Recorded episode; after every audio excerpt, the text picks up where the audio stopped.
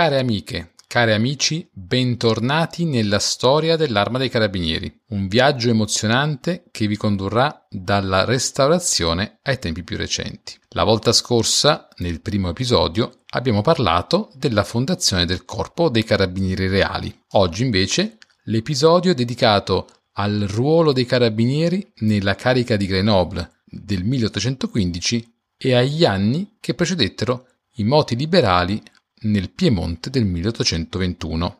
La doppia natura di corpo militare e di forza dell'ordine emerse poco tempo dopo la costituzione dei carabinieri reali. In qualità di corpo militare, un piccolo contingente di carabinieri, composto da due ufficiali, cinque sottufficiali e 27 militari di truppa al comando del luogotenente Taffini d'Acceglio, partecipò alle operazioni militari all'interno del corpo di spedizione piemontese che era agli ordini del generale de la Tour. Questo corpo di spedizione entrò dalla valle di Moriana in Francia dopo che i francesi, con il ritorno di Napoleone Bonaparte dall'isola d'Elba nel marzo 1815, avevano invaso la Savoia. Si tratta in questo caso dei famosi cento giorni. Il corpo di spedizione piemontese affiancò quell'austriaco più robusto agli ordini del generale Bubna, che entrato in Francia puntò invece su Lione, che occupò divenendone governatore sino allo sgombro da parte alleata. Per le funzioni di forza dell'ordine invece, i carabinieri reali dovettero deplorare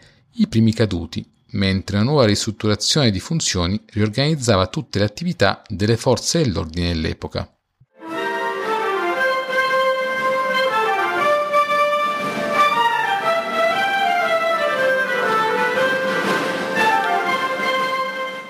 Nel marzo del 1815, con la fuga dall'isola d'Elba di Napoleone e il suo ritorno al potere in Francia, i venti di guerra tornarono a soffiare sul vecchio continente. All'epoca il regno di Sardegna era composto dal Piemonte, dalla Savoia e dal Nizzardo, oltre che dall'isola vera e propria.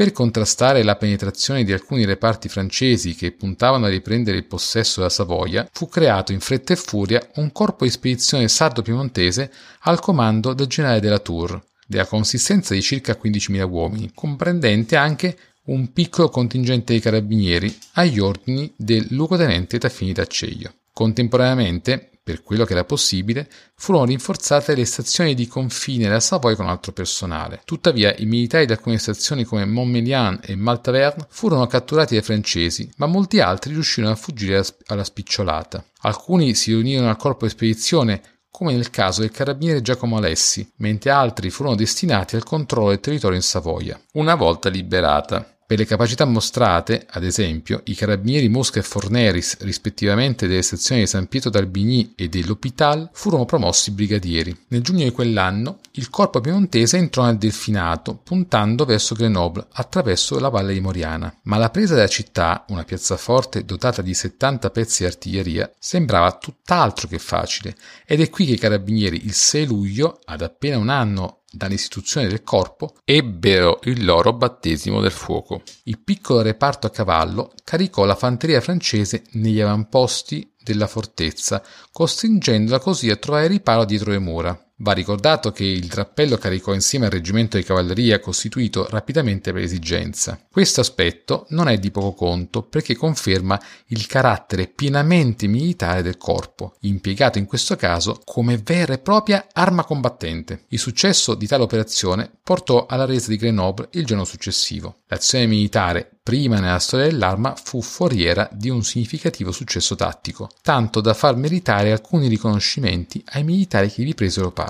La sconfitta definitiva di Napoleone sul campo di Waterloo portò al Regno di Sardegna l'annessione dell'antica Repubblica di Genova elevata nel frattempo a ducato. Per guardare invece la funzione di forza dell'ordine, erano trascorsi solo otto mesi dalla creazione del corpo, quando già cadeva il primo carabiniere nell'adempimento del proprio dovere. Nella notte tra il 23 e il 24 aprile 1815, Giovanni Boccaccio, appartenente alla stazione di Limone, fu raggiunto da una fucilata nei pressi di Vernante, nel Cuneese, mentre era in perlustrazione con due colleghi alla ricerca di nove evasi. Nei primissimi decenni di vita il corpo dei carabinieri si trovò immediatamente impegnato nel contrastare sul campo l'azione della delinquenza, comune o politica.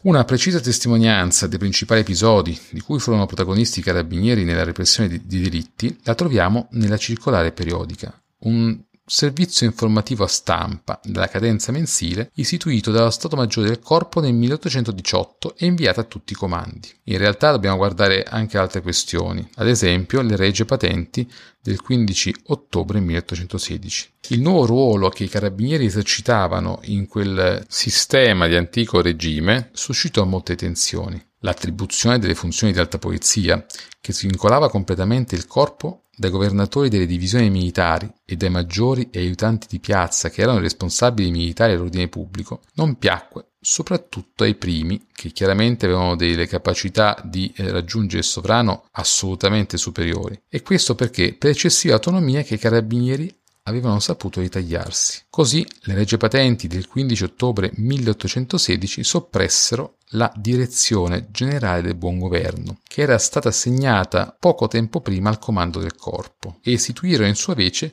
un Ministero di Polizia, al quale erano demandate le funzioni della cosiddetta alta polizia relativa alla sicurezza pubblica. La competenza funzionale dei carabinieri fu così limitata a quella esecutiva, e qui bisogna citare il testo. Abbiamo riconosciuto sia conveniente distaccare interamente le attribuzioni proprie della Polizia da ogni corpo di forza armata, che per la naturale sua istituzione è essenzialmente destinata ad eseguire gli ordini che le vengono dalle stabilite autorità legalmente comunicati. Così recitava il testo. Di conseguenza furono pubblicate altre regie patenti, sempre sotto la stessa data del 15 ottobre 1816, che disponevano la riorganizzazione del corpo. E qui ricordiamo ancora, in modo più analogo alla sua istituzione, sgravandolo ad un tempo da ogni attribuzione che potesse distoglierlo dall'assidua applicazione allo speciale importantissimo oggetto del mantenimento della pubblica e privata sicurezza. Così attraverso le patenti del 15 ottobre 1816 e poi attraverso le determinazioni sovrane del 9 novembre lo stesso anno, che rendevano esecutive le patenti, fu possibile avere un primo nucleo strutturato di disposizioni che sarebbero poi confluite in quello che nei carabinieri è conosciuto come il primo regolamento generale del corpo approvato nel 1822. Le patenti del 16 sottolineavano per esempio che una vigilanza attiva, non interrotta e repressiva costituiva l'essenza del corpo istituito per assicurare nell'interno dello Stato la conservazione dell'ordine e l'esecuzione delle leggi. Le determinazioni del 9 novembre disciplinavano molti aspetti pratici del funzionamento dei carabinieri reali. Fu confermata l'esistenza di un comando di corpo agli ordini di un colonnello, di sei divisioni competenti sul Piemonte, Savoia e Nizzardo, comandate da maggiori o da capitani anziani. 19 compagnie per capitani e luogotenenti anziani, 28 luogotenenze agli ordini di luogotenenti o sottotenenti. Questi ultimi comandi avevano le loro dipendenze le stazioni, comandate da marescialli d'alloggio o brigadieri. Quando si parla di divisioni, non dobbiamo fare riferimento alle divisioni di fanteria di migliaia di uomini. Nella eh, struttura dei reggimenti di cavalleria dell'epoca, la divisione corrispondeva a tutto sommato un mezzo reggimento ed era un'unità che era retta fatta da un maggiore o un capitano anziano. Quindi si vede, anche attraverso l'utilizzo di alcuni sostantivi, come il rapporto tra forza dell'ordine e forza militare fosse così forte. Per tornare invece alla disposizione del 16, Corpo ebbe un incremento di uomini per un totale complessivo di 2068 unità, di cui 69 ufficiali. Invece per il reclutamento si decise di attingere dai reggimenti di fanteria e cavalleria, mentre sarebbe stato possibile condurre anche un reclutamento facoltativo tra civili in possesso di specifiche qualità che chiedevano di entrare nel corpo. È la prima volta in cui si trova questo accenno che poi diventerà la base per costituire nel 1822 il deposito allievi. La carica comandante fu assunta da Giovanni Battista Donsier della Bâtie a partire dal 1 novembre 1816, quando transitò nel corpo dei carabinieri reali col grado di colonnello, mentre Lodi Capriglio, che già era nella posizione di comandante, fu promosso maggior generale e destinato quale primo segretario al nuovo Ministero della Polizia. Ebbe Lodi, in questo caso, un ruolo chiave per gli anni successivi. Donsier assunse il comando pochi mesi dopo l'omicidio di un altro carabiniere, in questo caso era un carabiniere reale a cavallo, Giovanni Giacomo Costamagna, che fu ucciso il 26 marzo 1816 a Cuneo, trafitto da numerose coltellate nel tentativo di catturare un pericoloso bandito. Le determinazioni del 1816 consentirono anche la costituzione di un consiglio di amministrazione, cioè un organo amministrativo che aveva attribuzioni finanziarie che doveva rispondere per tutta la gestione all'ufficio generale del soldo, cioè un ufficio centrale che aveva la funzione di controllo e di erogazione delle somme governative. Il Consiglio aveva l'obbligo di amministrare tutto il bilancio per il corpo dei carabinieri reali e gestiva il conto economico dei militari attraverso un sistema di masse, cioè attraverso la ritenzione di una quota dalla paga del carabiniere. La quota andava ad alimentare le diverse masse e componevano questa parte della gestione economica del corpo insieme ai finanziamenti statali che arrivavano dal governo. Infine, sempre le determinazioni, trattavano una parte eh, dedicata alla disciplina. In questa parte era sottolineato che il carabiniere non potesse mai uscire in servizio con l'uniforme in disordine e, e questo è sicuramente più importante, senza armi, poiché egli era considerato sempre in servizio in virtù dei compiti che erano stati assegnati al corpo.